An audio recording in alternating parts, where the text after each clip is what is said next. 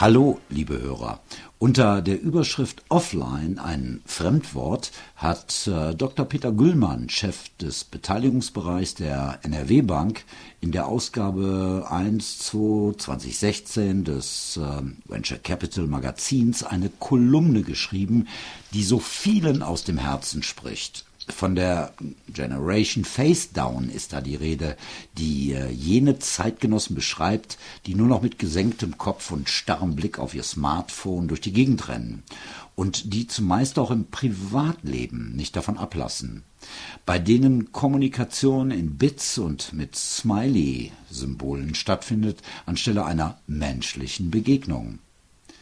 Die andere Wirklichkeit, die andere Wirklichkeit aber ist, dass das Smartphone mittlerweile dermaßen viele Geräte ersetzt und so viele Dienstleistungen mobil verfügbar macht, dass beim nicht- und halbdigitalen Teil der Bevölkerung der Eindruck einer Smartphone-Sucht entsteht. Tatsächlich haben sich aber lediglich viele Tätigkeiten, berufliche und private, auf das Smartphone verlagert. Zu Fluch und Segen der Digitalisierung sprechen wir mit Mike Maid, zuständig für die digitale Kommunikation beim Private Equity Forum Nordrhein-Westfalen. Guten Tag nach, ich vermute, Düsseldorf. Guten Tag, Herr Maid. Hallo, Herr Hinsen. Ja, nicht ganz. In Düsseldorf ist das Private Equity Forum. Ich sitze im Ruhrgebiet. Sie erreichen mich zu Hause in Hattingen. Okay, dann nach Hattingen. Hattingen sei gefragt, warum glauben Sie, Herr Maid, dass es völlig irrelevant ist, über die Flüche des Smartphones überhaupt zu diskutieren? Ich denke, dass, dass wir momentan uns in einer Phase befinden, vielleicht klingt das auch ein bisschen, bisschen groß gestochen, ich denke, wir befinden uns einfach weltgeschichtlich und ähm, einfach auch gesellschaftlich in einer Phase, wie wir sie ähm, ganz, ganz selten nur erleben werden. Und ob wir, mhm. ob wir die, ob wir die Smartphones jetzt gut finden, ob wir sie nicht gut finden, aus meiner Sicht ist es ähm, A, als Gerät selber nur eine Übergangstechnologie äh, hin zu etwas, von dem wir letztendlich gar nicht wissen, wo es hingeht.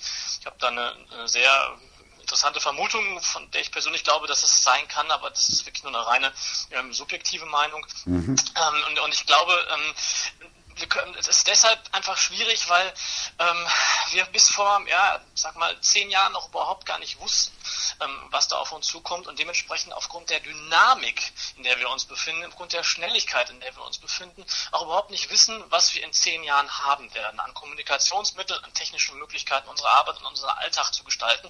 Das heißt, wir können uns das anschauen, wir können es auch, ähm, ich sag mal, als Nutzer ein bisschen mitgestalten, aber wir können nichts daran ändern, und deswegen glaube ich einfach, ist es irrelevant, weil wir, weil wir bestimmte, bestimmte Arten de, der Kommunikation, sowohl von der Technik her als auch im Globen, gro, globalen Ganzen einfach gar nicht aufhalten können. Deswegen können wir das ganz doof finden und wir können das ganz gut finden. Ich plädiere immer sehr stark dafür, es einfach nüchtern zu betrachten.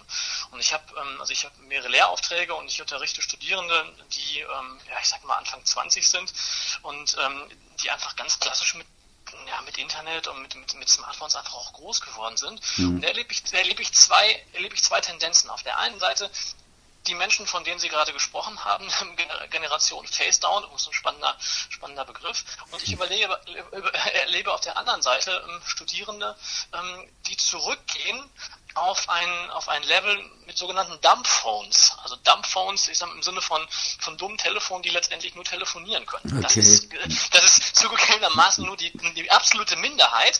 Aber es gibt eben Menschen, die steigen aus. Ähm, aus dieser Geschichte. Und ähm, ich habe die dann meistens etwas länger und ähm, wir unterhalten uns dann eben auch mal im Nachhinein nochmal, wie, wie, wie läuft es denn, hat es denn geklappt? Und die sagen, naja, ich habe das Ding nicht mehr und ich bin völlig außen vor, ich kriege nicht mehr mit, was in meinem Umfeld los ist. Und nochmal, das kann ich doof finden, das kann ich gut finden.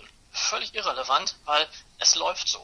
Ja? Und wir als Individuum können das nicht steuern. Und selbst wenn wir als größere, als größere Gruppe sagen würden, wir ziehen uns raus und wir, wir machen bestimmte Dinge nicht mit, dann haben wir einfach global gesehen international ein großes Problem. Wobei Deutschland sowieso ähm, im internationalen Vergleich ein, ein großes Problem im Bereich der Digitalisierung hat. Aber das ist nochmal noch mal ein ganz anderes Thema. Sie sprachen es eben an, gesellschaftliche Entwicklungen. Schauen wir auf diese mal. Welche wird es äh, aus Ihrer Sicht bezogen auf die äh, digitalisierte Kommunikation in den kommenden fünf Jahren wohl geben?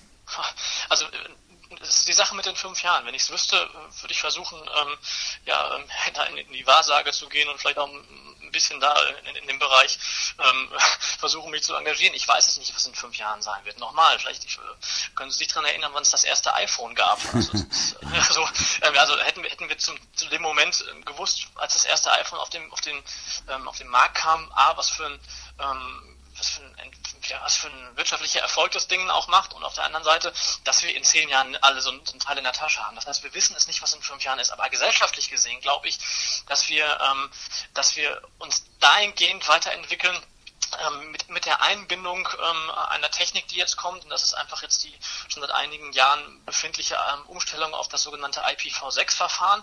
Das heißt, es besteht die Möglichkeit, dass wir in den kommenden Jahren einfach ganz, ganz viele Dinge in unserem alltäglichen Leben einfach ansteuern können, technisch ansteuern können, und es dazu führt, dass jedes Teil, also der sprichwörtliche Toaster und der sprichwörtliche Kühlschrank, der dann sich melden kann und sagen kann, ich bin leer, also Sinnhaftigkeit hinterfragt, ne? Mhm. ähm, alle Gerätschaften werden miteinander reden können. Das ähm, kann man immer daran erkennen, welche, welche, ähm, ja, auch welche Startups und welche Firmen sich einfach die großen äh, Player am digitalen Markt auch einverleiben. Und da ist einfach ein ganz großer Trend, das Thema Thema ähm, Internet of Things, ist ja auch so, so ein Bassbegriff, ja, ne, der ständig durchs Netz geht, aber letztendlich auch das Thema ähm, Heimvernetzung. Das heißt, wir werden dazu kommen, dass wir mit jedem, also mit jedem Gerät, was wir irgendwie nutzen können, jedes andere Gerät ansteuern können und ähm, sich dadurch einfach, ähm, ja, ich sag mal, gesellschaftlich gesehen nochmal die Frage nach Daten einfach auch nochmal stellen wird. Ähm, ich, ich, vielleicht auch nochmal eine, eine, eine Geschichte. Ich bin jetzt vierzig, ähm, mein Vater ist, ist Beamter und hat mir damals, als ich Kind war, damals schon gesagt, irgendwie, oder als ich Jugendlicher war, als ich schon ein bisschen klarer denken konnte, ähm, dass das Thema Datenschutz ähm, ganz, ganz, ganz, ganz besonders werden wird. Ich habe das damals nie verstanden. Und ich muss immer wieder an dieses, dieses intensive Gespräch mit meinem Vater zurückdenken, ja, und sagt, das Thema Daten wird immer wichtiger. Und das, glaube ich, wird gesellschaftlich auch genau die Herausforderung sein. Es wird, es wird dahin gehen, dass jeder Angst hat, durchleuchtet zu werden. Ja, faktisch ist es aber heute schon so. Wir werden personalisierte Werbung haben, die Menschen Angst machen wird. Warum weiß ich das? Wieso weiß der Anbieter das, dass ich auf einmal persönlich mich genau für diese Geschichte gerade interessiere? Wir werden ähm, Herausforderungen bekommen im Bildungsbereich. Das ist das, womit ich mich auch als Vater einfach beschäftige. Ja. Ähm, das ist das Thema Didaktik, das Thema ähm, Beibringen von Digitalisierung, das Thema ähm, die, den, den Wert ähm, von Digitalisierung zu begreifen. Das, da werden wir gesellschaftliche Probleme bekommen, weil diejenigen, die es beigebracht bekommen sollen, nämlich Schülerinnen und Schüler, kann es auch da wieder auf, auf mich persönlich beziehen. Ich habe zwei Kinder, der eine kommt nächstes Jahr in die Schule. Mhm. Ich habe da ehrlich gesagt wirklich ein bisschen Angst vor, wenn ich sehe, was für Ausstattungen da in den Schulen vorherrscht, und vor allen Dingen auch, wenn ich lese, dass jetzt vor kurzem, vor zwei Wochen ging es wieder durchs Netz, dass Lehrer eben auch ganz äh, eindringlich davor warnen, äh, Kinder vor dem zwölften äh, vor dem zwölften Jahr, äh, vor dem zwölften Lebensjahr überhaupt mit Computern in Verbindung zu bringen. Mhm. So, und, also, und ich glaube, dass allein diese Fragestellung, Sie lachen jetzt da, darüber, das ist ja anscheinend Realität. Ja, ja. Und, und das, glaube ich, wird einfach zu, zu gesellschaftlichen ähm, Gewichtungen kommen, bis hin zu ja, solchen Dingen, die man auch gerne wieder als Spitze liest. Was weiß denn meine Versicherung über mich? Wie, wenn ich mich, wenn ich mich jetzt gesund ernähre, muss ich weniger zahlen, oder wenn ich mich weniger bewege, habe ich höhere Prämien. Das wird ähm, möglicherweise auch zu zu echten, ja, zu echten Verwerfungen führen. Also ich bin da fest von überzeugt, dass wenn man nicht ein, ein gewisses solides Basiswissen, eine, eine gewisse solide Grundkenntnis über das Thema digitales Denken, digitale Welt, Vernetzung herstellt, werden wir alle gravierende Probleme kriegen. Sagt übrigens auch schon, gibt es ein ganz großartiges Video, vielleicht das noch als, als letzte Anmerkung dazu, ähm, Ähm, vom, ähm, vom Professor Kruse, der ja. leider verstorben ist im letzten Peter Jahr. Kruse, ja. Peter Kruse, genau. Der, der in, in, in dem großartigen, ich zeige diesen wirklich diesen, diesen Film regelmäßig auch vor Vorständen und vor, vor, vor Abteilungsleitern der I T-Abteilung, wo er wirklich nochmal in der Enquete-Kommission Digitalisierung des Bundestages sagt, naja, wir können, also es wird gravierende gesellschaftliche Umwerfungen geben, und letztendlich ist er sehr entspannt. Wir brauchen uns eigentlich nur zurücklehnen und uns beobachten, weil steuern kann man es nicht mehr. Es geht auseinander, die Schere, gravierende Veränderungen. Was geschieht? Was geschieht mit Menschen, die von sich sagen, wir benötigen das alles nicht? Ja, Ich glaube, dass wir, dass, ähm, dass es eine temporäre Geschichte ist, dass die Menschen, die sagen, wir brauchen das alles nicht, und ich kenne auch in meinem nahen Umkreis ähm, ähm, Menschen, die auch gar nicht mal so alt sind, ähm, mhm. die sich auch bestimmte, bestimmte Techniken verweigern. Ich glaube, dass wir, dass wir mindestens eine, in Anführungsstrichen, verlorene Generation haben, ähm, nämlich genau die, die in diesem Umbruch groß geworden sind oder die ähm, bestimmte Veränderungen nicht verstehen oder nicht verstehen wollen. Ähm, und da glaube ich, dass es, ähm, dass die wirklich in einer Art und Weise, was Informationsbeschaffung, ähm, was ähm, ja auch was Bildungsbereich angeht, ähm, wirklich tatsächlich auch auch hinterherhängen werden und in allen Bereichen Hilfe brauchen werden und äh, Nachhilfe benötigen, um mitzukommen. Und das ist, das macht mir so ein bisschen Angst, weil es eben keine Frage des Alters ist. Ähm, aber es ist tatsächlich eine Frage der Generation, weil diejenigen, die jetzt kommen, auch da wieder, ähm, seien wir erlaubt, nochmal auf meine Kinder hinzuweisen, die einfach völlig anders jetzt, ohne dass ich es ihnen beibringe und ohne dass ich es forciere, völlig anders mit digitalen Gesellschaften umgehen und völlig anders mit dem Thema Recherche umgehen werden. Die werden völlig anders an Informationen kommen werden, äh, kommen. Und ähm, ich, ich erlebe das im, äh, jetzt letztendlich auch hier im, im Rahmen des Lehrauftrags, wo ich in, in, in Büchereien zu tun habe und ich immer wieder von, von ähm, Bibliothekarinnen mitbekomme, wie sehr sie einfach dem Mikrofisch hinterher weinen. So. Und ähm, diejenigen, die also, also ne, diejenigen, die sich Bücher ausleihen, einfach ähm, gar nicht wissen, wovon redet die Frau eigentlich. Ja. Und, und ich glaube, das ist einfach ist eine Generation, die an der Stelle wirklich verloren ist. Und ich habe dort keine gesellschaftlichen Lösungen. Wenn ich sie hätte, würde ich es irgendwie kundtun. Mhm. Ähm, aber wir, Ich glaube, dass wir noch auf ganz lange Zeit wirklich, ich nenne das immer Alphabetisierungsunterricht geben müssen im Bereich der Digitalisierung. Schauen wir noch mal auf die andere Seite der Medaille. Im Unternehmen, im Geschäftsbetrieb, gibt es für Sie eine Grenze des Erträglichen? ähm, ja, tatsächlich. Also ähm, für mich ist die Grenze des Erträg- Erträglichen dort, ähm, wo das, ich sag mal, wo das...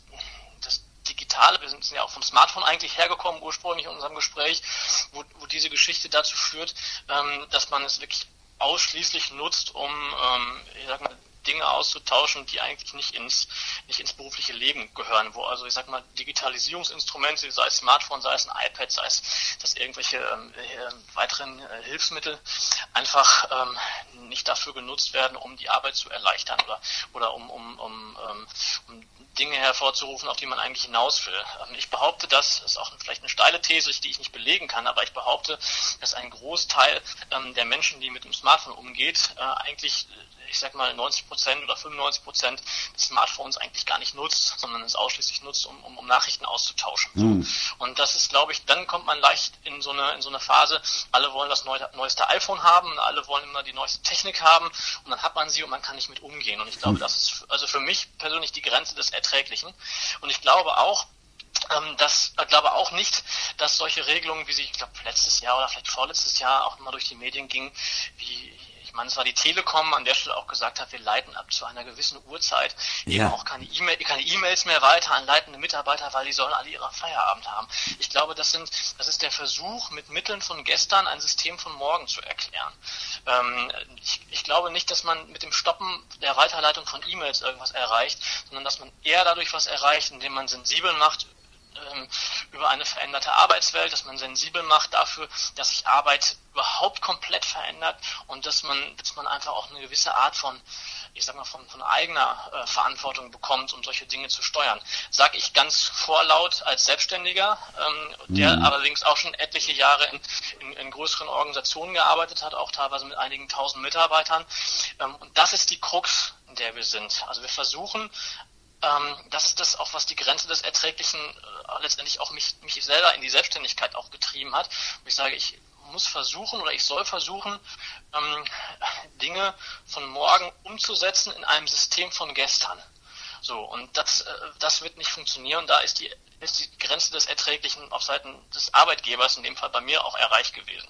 Ähm, das funktioniert einfach nicht. Und ich glaube, ähm, im Arbeitsleben müssen sich verdammt viele Organisationen mal auf den Weg machen, ähm, von erfolgreichen Strukturen lernen, Das muss jetzt nicht unbedingt das fitte junge Start-up sein, das natürlich völlig agil und ja. nach völlig neuen Methoden an den Start geht, aber trotzdem zu verstehen, dass gewisse klassischen Standard, standardmäßigen, ähm, ähm, ja, hierarchischen Systeme einfach durch Digitalisierung nochmal neu gedacht werden müssen. Und da wird es dann schon schwierig.